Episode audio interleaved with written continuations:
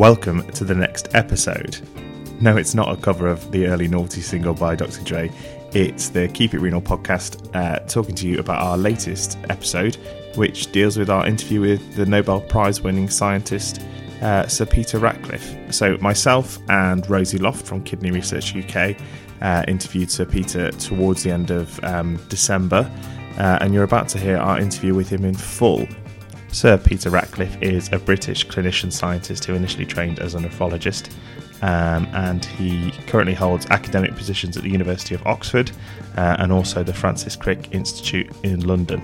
And without getting into too much detail, the work that Sir Peter Ratcliffe did um, was to basically find out the chain of events um, that lead from the cell sensing that the levels of oxygen are low to releasing EPO. Um, he worked on the molecular chain of events that, that basically cause that. A little bit daunted, I have to say, before I went in to speak to him. Um, you know, winning the Nobel Prize is a really, really big deal. You know, this guy's basically a rock star. Um, but I got to say, he was a really, really nice guy. Really put us at ease, um, and we had a great chat. Uh, you're about to hear it. Um, I hope you enjoy it. I hope you get a real sense of just how relaxed and just basically having a nice chat with a Nobel Prize winning scientist, as you do. Enjoy.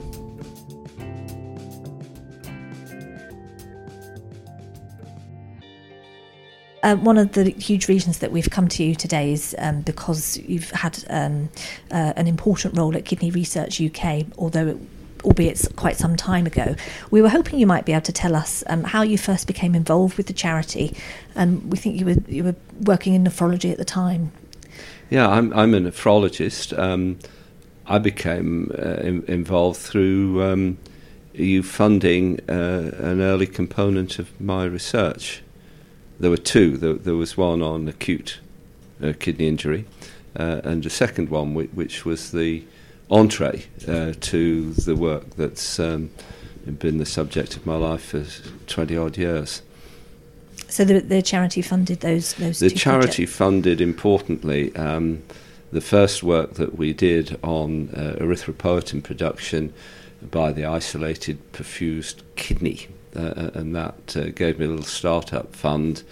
Um, I subsequently got uh, funding from the Wellcome Trust, but the kidney research was, was quite important in, in enabling a sort of ramp up phase of that work. Sure, and um, the charity was quite a lot smaller at that time. But what were your memories uh, of the organisation? Well, um, regarding the application, simply making it and getting the successful award, so that was a good day. Uh, but as you know, I became involved in the uh, grants uh, review process as a member of the grants committee and uh, subsequently chair. Um, that was, I guess, similar to other grants committees I've served on. Uh, we did our best to adjudicate the applications as fairly and efficiently as we could, and um, we gave money out to um, people doing kidney research, and uh, that was always a rather gratifying thing to be able to do. Sure. Um, one of our um, directors is, is um, still with us today, and I think you, you crossed paths at the time as well, Michael Nation, Indeed. and and he credits you with um, helping take the charity in quite a, a new direction in terms of um, opening up more opportunities for collaboration. Uh, do, you- do you recall that uh, that time particularly? Well, it was quite an exciting time.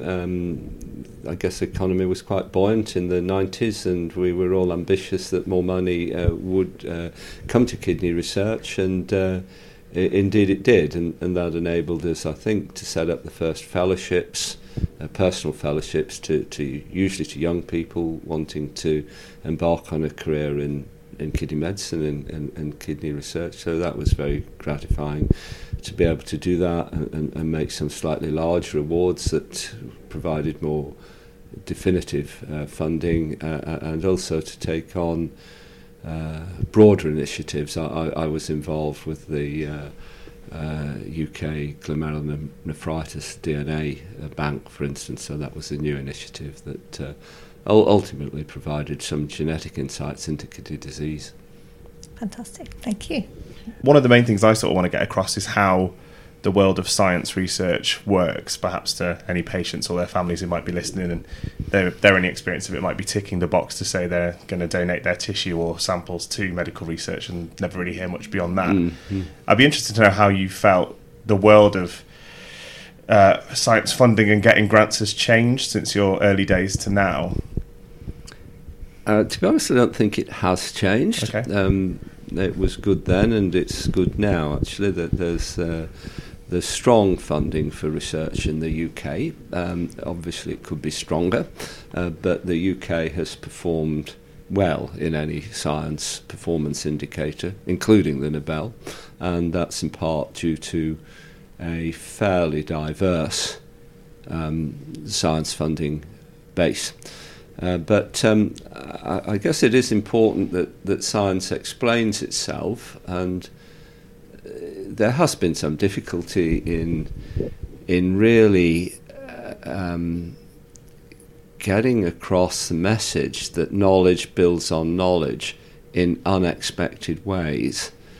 To be honest, there should be no real doubt about that. If, if you take, for instance, the the phenomenon of electricity from from the first uh, theoretical uh, experiments uh, demonstrating the nature of electricity to its current utility, uh, one can see many, many transitions that couldn't conceivably have been predicted yeah, by Franklin and Volta and mm. others who made those original observations. Uh, this is an extraordinarily difficult concept to uh, sell to politicians, I guess, to sell to the public and sell to those who are not uh, directly involved with the process. They not unreasonably believe that research should be strongly directed towards a specific goal. Um, uh, of course, if one could see that goal as achievable, then that's where the research should go. But um, very commonly, one can't see the immediate connection uh, yet, time and time again, uh, it's proven that uh, a small step, a small gain in secure knowledge, can be used by other people to build a network which ultimately helps patients, helps uh, transform medicine over the 20th and 21st century beyond all recognition. And, and most of those advances were not in any way foreseen um, when the original work Yes, if you're trying to write the grant application for some of these things, quite how you would predict um, where they the would go. Would um, I, to, to expand on this, probably the most important point I'll have to make. Um, I think we lack uh, a, descriptor for, for what we're doing. People talk about basic research. I, I don't think that will make much sense to the general public. Um, they talk about curiosity driven research, that, that implies a slightly casual element, which is certainly uh, not the case. Um, they talk about bottom up research. I don't know whether that would mean uh, anything to anybody. Uh, what I would like to get across is that this is passion led research, a passion yeah, for discovery. The people who do it are totally committed to that discovery process for whatever reason, in, in the way that, that artists can be totally committed to. Uh, ballet or um, music or performance arts in, in many, many ways this is the nearest analogy I, I can give. That, no, good, good scientists are passionate about about discovery, and in their back of their mind, they may have the idea that the discovery will will will have some effect on on society, but actually, the direct drive forward is simply um, the acquisition of, of knowledge. That's great, no, and it sort of speaks to a lot of the things I hold in my mind. So I mean, me speaking to you as a scientist is a bit like a Sunday league player interviewing Cristiano Ronaldo and pretending they do the same thing. But um, I don't know how you'd feel, but I sort of like that um, on any particular day, I could see that one thing that sparks into you know a, a whole new branch of my research, and th- that becomes the next grant, which becomes a big project, and you know potentially that could be any single day, any single week that you really make that discovery. Is there anything that stands out in particular for you as a really like we're onto something sort of moment? Oh yes, there are several in the current story, uh, four or five probably.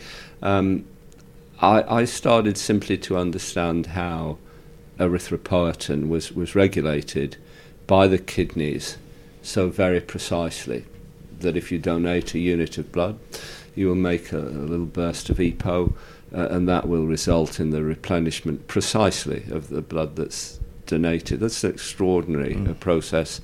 It, it is uh, operated, uh, at least we understood when we started the work, through a change in oxygen level within the kidney. And we wanted to understand how that worked, i.e., how EPO was connected to oxygen. Um, some people supported that at the time. Other people felt that since recombinant erythropoietin was already being used to treat patients, that there was no real there was no real point in understanding uh, how it was uh, regulated. Um, but we went ahead to do that, and, and one of the first big transitions we recognised was that this was not a mechanism that was private to erythropoietin. Actually, the oxygen sensing mechanism was in all human cells. Actually, it's in all animal cells, even though they don't have erythropoietin, still have this mechanism. And it's used to promote the growth of blood vessels, to change metabolism, to change cellular behavior in all sorts of ways that, that compensate for lack of oxygen and uh, uh, although we always had in our mind um, a vague connection with human disease, it's now become a, a lot clearer that, that many or most human diseases are complicated by lack of oxygen.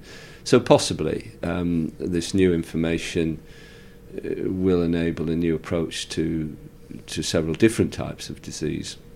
So, which which do you sort of feel more informs you? Did you find your clinical side informing your research curiosity or the research curiosity helping you more so in the clinic or is it difficult to know where one ends and well, one begins? but, but to, to, be honest both both are very important. In in truth i said about this question uh, simply for the reasons I've stated that I thought it was a fascinating process and one that potentially might be soluble.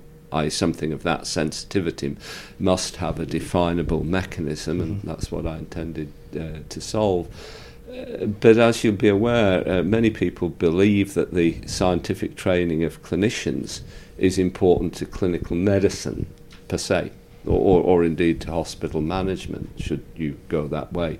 Uh, and I'm one of those that believes that, uh, that the process of scientific discovery teaches a certain humility, uh, a certain ability to, to, to look at a, a clinical situation and consider a very wide range of possibilities to consider that, that what you see you know might not be absolutely uh, what is apparent.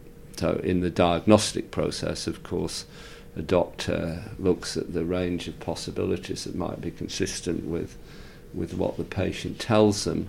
Uh, the natural human tendency is to narrow that possibility down that's that's how medicine works. We, we have a prejudice as to what different patients might have, um, and very occasionally we're caught out. The patient doesn't have that, and the scientific training uh, enables, I think, the type of thinking that is is more accepting of outside possibilities because that's what we've learned over over the years of doing it that. Uh, Uh, what might evidence. seem an obvious solution sometimes isn't correct. So just be careful. So that that care and reduced prejudice that goes with the scientific training, I think, is important for practically every type of decision making you have to do, in, including that involved in clinical medicine. So when presumably along the way, I d- I don't know if you ever really get this feeling that there's, to my mind, there's always one more experiment. Even when you finish a big paper and get that published, you're in, instantly thinking about what the next paper is. I'd be really interested to know if a Nobel Prize helps you feel like a chapter's been finished at least, and it's not just one continuous conveyor belt. Um, I don't know. What I'm basically saying is, it's hard. I sometimes find it hard, and I know colleagues in lab find it hard to really look back and feel a sense of achievement because there's always the next three questions you've generated do you feel a sense of completion a little bit? Well, well yes and no. To, be perfectly clear, the work was done in 2001. And at that point, we, yes, we did feel when we'd identified what is, I think, now widely uh, agreed to be the oxygen sensing mechanism, the enzymes that are oxygen splitting enzymes, um, we think knew we'd, we'd made an achievement then. Um, all of the accolades have, have come quite a period of time later, Yeah, which yeah. is a slightly surreal feeling. Is, but that that- down that- to the significance becoming even more apparent as, as time has moved on?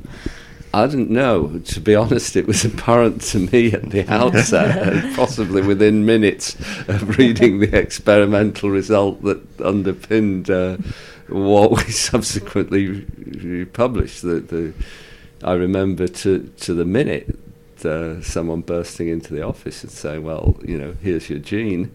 And sure enough, he was right. It was. Yeah, awesome. Well, it's probably worth pointing out actually that I, I think the our, our audience might well know a Nobel Prize is a good thing, but would you like to sort of talk a little bit about what they're generally awarded for and Um, well, uh, w- w- we have the honour of the Nobel Prize in physiology or medicine, and that's that's the point I made at the banquet speech. Um, we would love it to be physiology and medicine, but at the moment, the, the prize I think has been awarded for a substantial advance in the knowledge of how the body works, um, eh, which is important simply to how it works. Now, uh, it has opened uh, the possibility of therapeutic manipulation of the human oxygen sensing system to to treat diseases where where oxygen is abnormal in in the relevant tissues. Uh, but to be perfectly clear, that isn't our work, and, and it isn't completely clear at the moment uh, quite how effective and quite how much those medicines will will transform nephrology, for instance. Th- They are being used. Uh, p- patients in, in, in China and Japan uh, are receiving uh, th- th- these medicines. Uh, they're licensed there, and, and we're expecting uh, quite shortly the, the US authorities to adjudicate um, o- o- on that. But but all new medicines carry a risk to our patients as as well as benefits, and it'll be a little time before the relevant risk benefit equation is is totally clear. So, if we think that this work was sort of done over a period of 20 years or so, um, or certainly 20 years to now, where would you like to see in 20 years' time that we have a really good understanding of the side effects profiles of these treatments? We can really well titrate and target that oxygen sensing axis. And what sort of benefits do you think that would have in cancer or acute kidney injury? Well, the, the, to be clear, the, the current aim, the, the, the most likely to succeed in the short term, is the treatment of the anemia associated with renal disease. Mhm. That these drugs will uh, uh, induce the diseased kidney and, and potentially the liver to produce sufficient EPO to correct the anemia that kidney patients suffer uh, without injectable erythropoietin uh, at erythropoietin levels that are much more smoothly controlled, uh, that is potentially supported by improved iron homeostasis and perhaps other mechanisms that support erythropoiesis. So th- there's no doubt that these drugs are highly effective in the correction of kidney anemia. Uh, the outstanding question is whether, given the number of effects that this system has on, on uh, processes outside erythropoiesis, whether when the drugs are used at the correct dosage, those effects will provide additional benefits to patients, wh- which is quite possible, or, or they'll provide some side effect which which has to be balanced. So it's that's the unknown question. For instance, would they would they retard the would would they slow the progression of kidney disease? Mm. That would be a very important one for, for patients who are not yet on dialysis. Mm. Yeah, and just protect that function. Mm. Hmm. I wondered if along the way in your long research career, if they've had any sort of dark days of grants not being awarded, and, and you know, because I I feel like I get the impression from my uh, supervisor and PI that it's a constant level of plate spinning, um, trying to keep your postdoc employed, trying to keep your lab manager employed, if that's the sort of structure you have. Um, you know, were there any days where work didn't get funded and you thought the show might come off the road a little bit? I was reasonably fortunate with the funding, to be honest. We, we usually got it. Um, I wouldn't say that's necessarily fortunate. It might be because they were well written, good pieces of work. But. Well, uh, perhaps there is that to it. Um, I, I, do believe that scientists have a problem in explaining their science. Um, a lot has been said about explaining the science to the public. Um, I would suggest that we start with explaining the science to each other. Mm. That, that often the, I read these grants, and um, to be perfectly honest, even for me, they're impenetrable. There's so much assumed knowledge, so much shorthand that I, that I really can't easily make an adjudication. And uh, if I had a word of advice uh, for people writing these things, think think really, really carefully whether someone else could understand what what you're saying. And um, so, nice, simple concepts, well explained. Sure. Yeah. Sure. Yeah. That's, that's something that the charity is uh, thoroughly behind, especially these days. We're um, funding more allied health professionals than we ever did before. So people are coming from all different kind of backgrounds to receive funding from the mm. organisation. Um, yeah, and so we need to be able to. I should say the allied health professionals are not any better in in explaining themselves and often use unnecessarily technical terminology. There is a tendency to to you know to, to be a little bit shy of um, explaining a very simple idea and and, and uh, resort to the sort of fudge of complexity that it, you can hide behind it to a certain you extent. hide behind, you know, an enormous wealth of data and complexity. People think, well, it's bound to be important. You know, let's be clear, that's not true. Mm-hmm. And uh, a good grants committee will see that and not fund your work. Uh, so it is important to be to be honest and clear when you come forward for these things. Yeah. But yes, the, the, the word down moments. The, um, famous rejection of that demonstration that the system worked widely across human cells. That that was the first evidence that subsequently um, brought about the events that we've just had in, in Stockholm, mm. and it was rejected. I, I, on well. Uh, that's a that's a, that's a, that's a story. It was a new field, and, and people I think didn't initially see. So did it get kicked back by reviewer when you submitted it for publication, or? Yeah, it took a long time to review it and, and said that they couldn't find reviewers for it. Actually, that's a good sign because it indicates that the field is, is relatively new. The real problem with research um, is that people will copy they, they will go into fields that other people are already in, and that's the problem with the current focus on mentorship.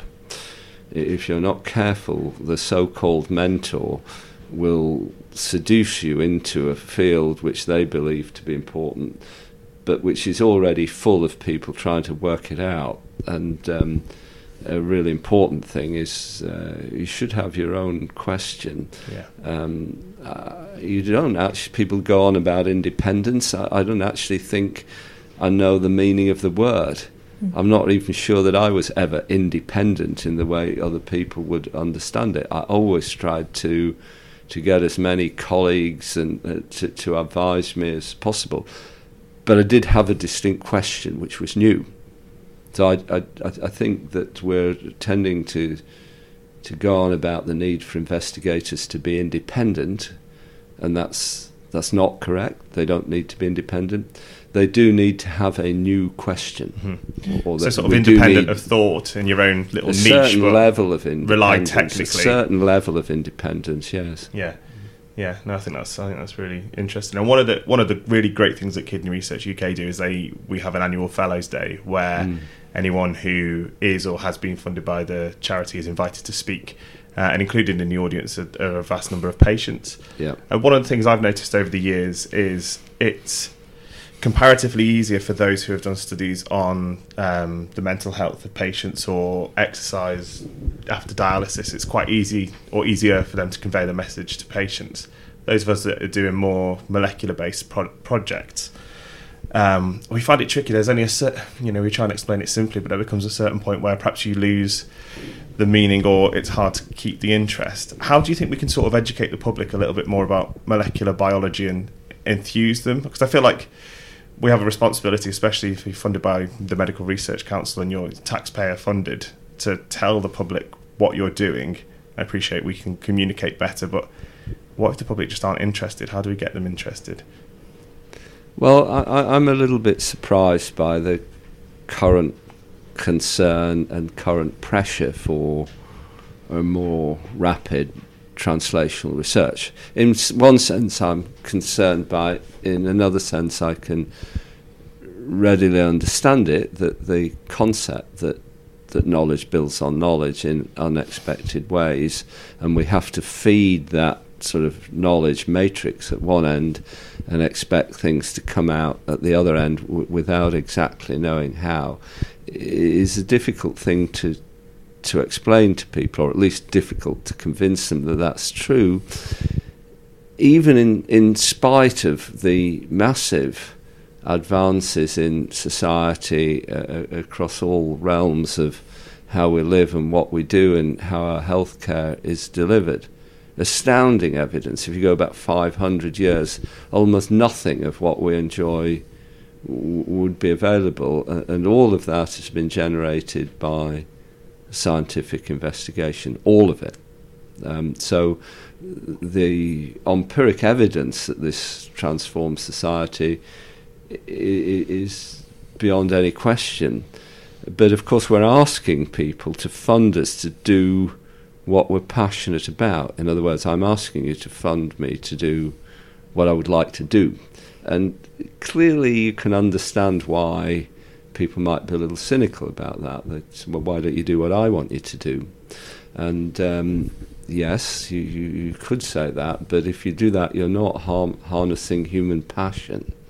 You, you, need a lot of money to persuade people, and, and then they're, they're never quite as good at doing it as if really their passion is is to do that. I, I think that's really difficult to explain, and I, don't think we do ourselves a service by making exaggerated claims about the proximity of our research findings to a cure for this and that. You, you, you see this most prevalent in in cancer research. We, have cured cancer so many times over the last mm-hmm.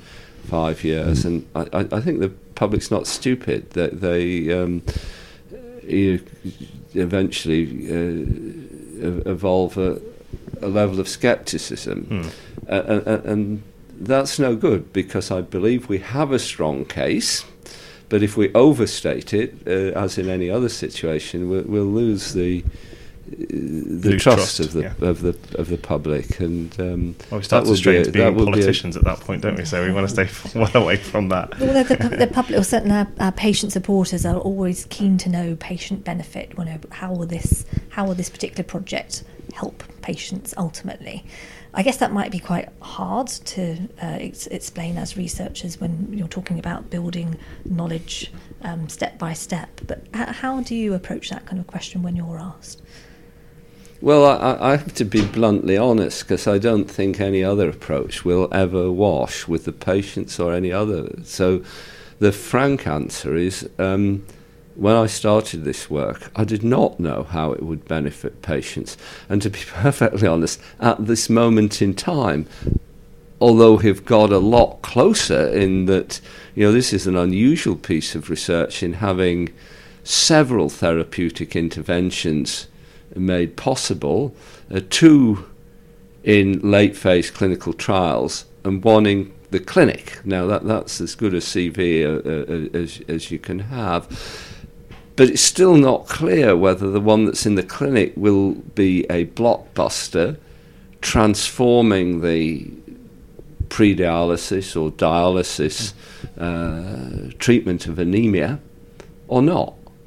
A lot of money hanging on that. The anemia market's Yeah. 10 billion a year, so um, Yeah. you have to be quite respectful of the people who've put up the several hundred million uh, to make and test those drugs. They may lose all, or, or, or they may gain that 10 billion a year. Yeah. That, that's that's all riding, and um, I think people just have to understand that, that that's the way it is, and um,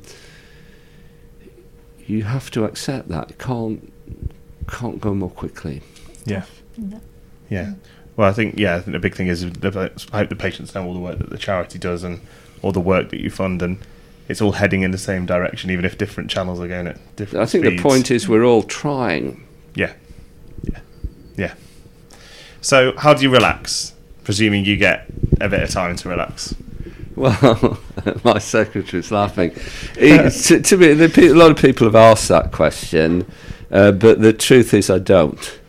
I'm very fortunate. As I say, there's a passion for what I do. Uh, not only has there been the satisfaction of achieving certain discoveries, but also winning the Nobel Prize, which is uh, interesting in its its own right. So I'm in an extraordinarily fortunate position of, of being able to do what I want to do. So the lab is full of young people. They they come from all over the world. The Crick um, Francis Crick Institute has hosts 77 different nationalities. Wow. So extraordinary diversity of people uh, to meet and. Uh, I, I, I don't really need to do other things. We, we do have a house in the south of France. Um, that's an interesting one from which you can judge the the salaries are, are not absolutely awful.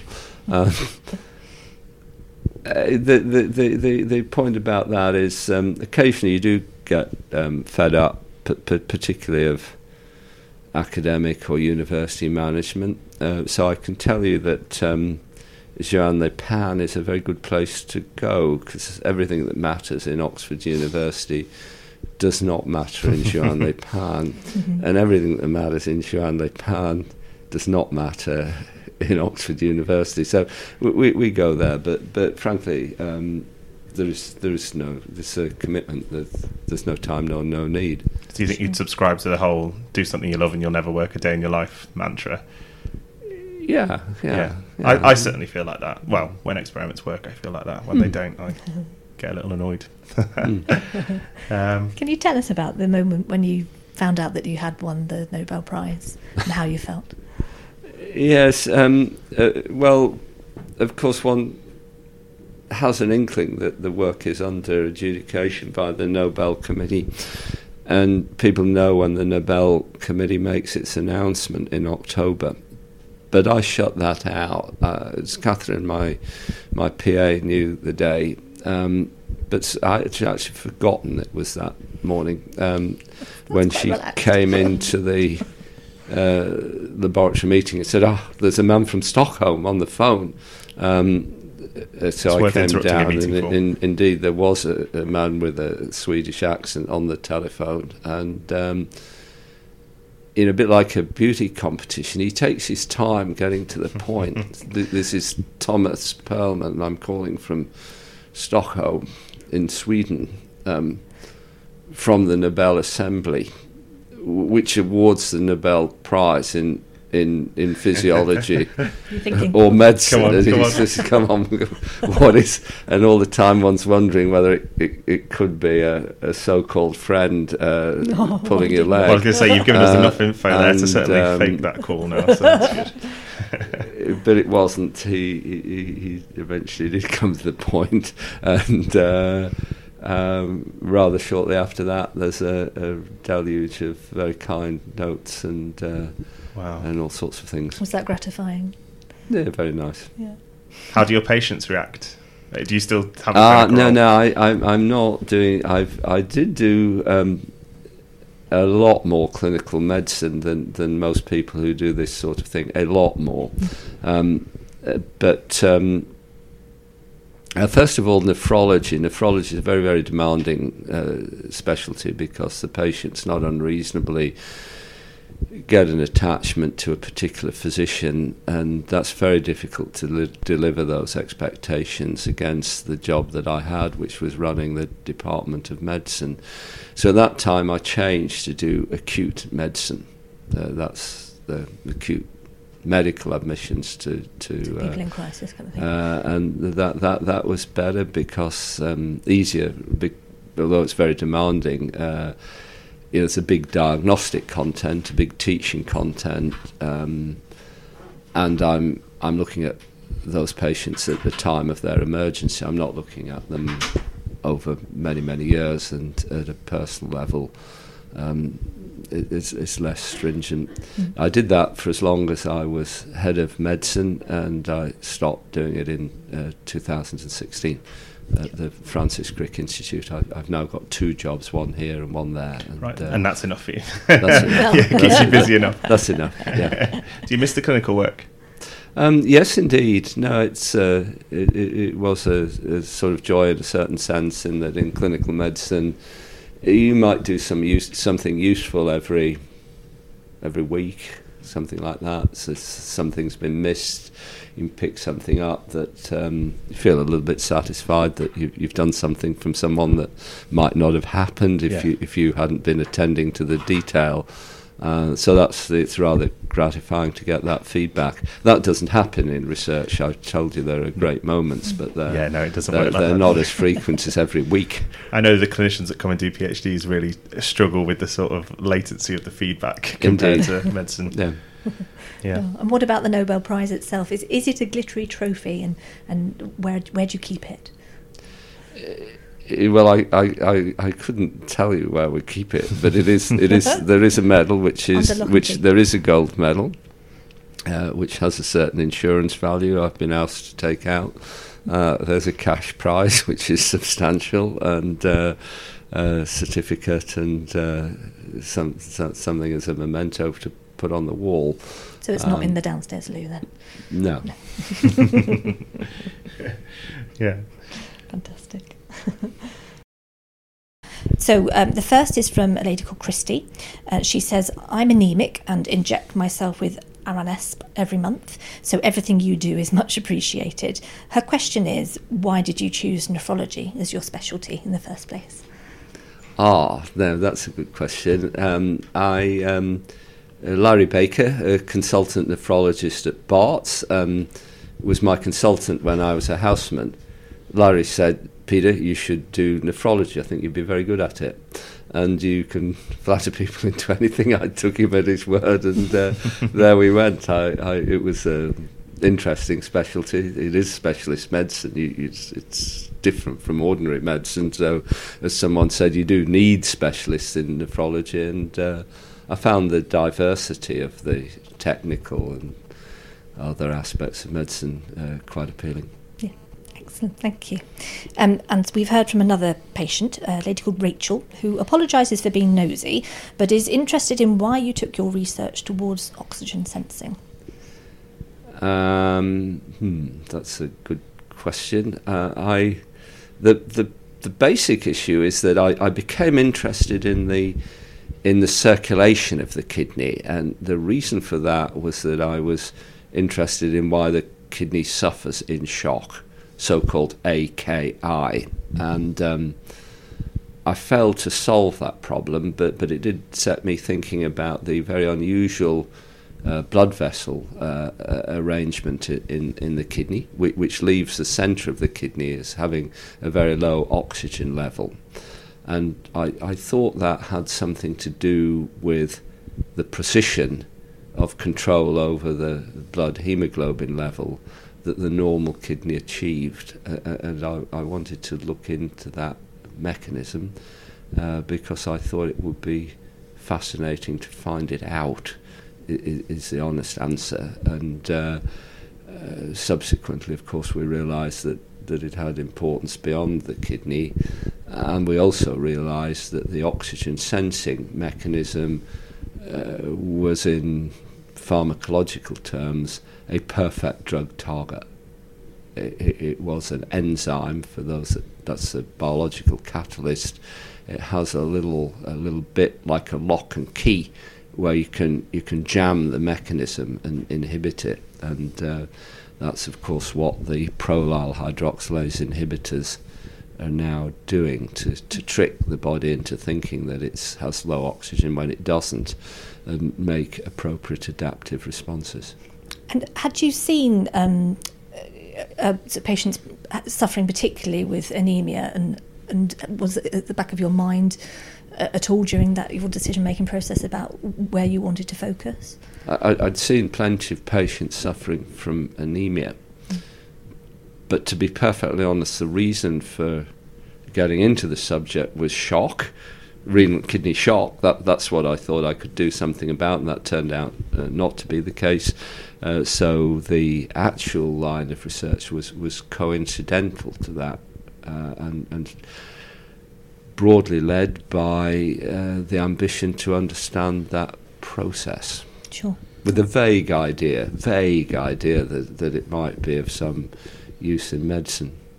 So I'm mostly taken away, and correct me if I'm wrong, that you feel and I'm inclined to agree with you, that the most important thing as researchers is that we do something that we're really passionate about, and that if we design the project perhaps around patient benefit, but it's a bit off topic for what we're particularly interested in, that's perhaps not as beneficial as just doing something you're super interested in so that you have that drive and that motivation. Does that sort of sum up your feelings? Uh, yes, it does, but but th- th- there is there is an intention to be useful. The, the, these yeah. these these research projects are not chosen at random. The, the, the primary and most important thing in a research pro- project is that it's tractable. If you can't solve the problem, then you waste a lot of money and there is no benefit, no matter how important the benefit might be if you did solve the problem. That, that's the, that, that, that's the, the issue with taking the most important problems, if they're not soluble, mm. you're going to waste your money and your time. So the researcher has to believe that the project is soluble, and they, in their mind, believe also that the answer is important. And I did believe it was important, but in a sort of nebulous way. And uh, the, the real drive w- w- was I thought there would be something uh, important that was gainable tractable. Yeah. yeah. yeah. And then you've got the passion to deliver it then. Uh, and then you have the motivation to put the best years of your life and all of that time into trying to solve it. You, you have to believe. You have to believe, number one, that it is soluble, and number two, that the solution will be important. That importance could be in, in many, many ways. Yeah. I'm sure an awful lot of people are very grateful that you did have that belief. Yeah, yeah. thank you very much and thanks for your time. Thank That's you. been great. Thanks. Thank you.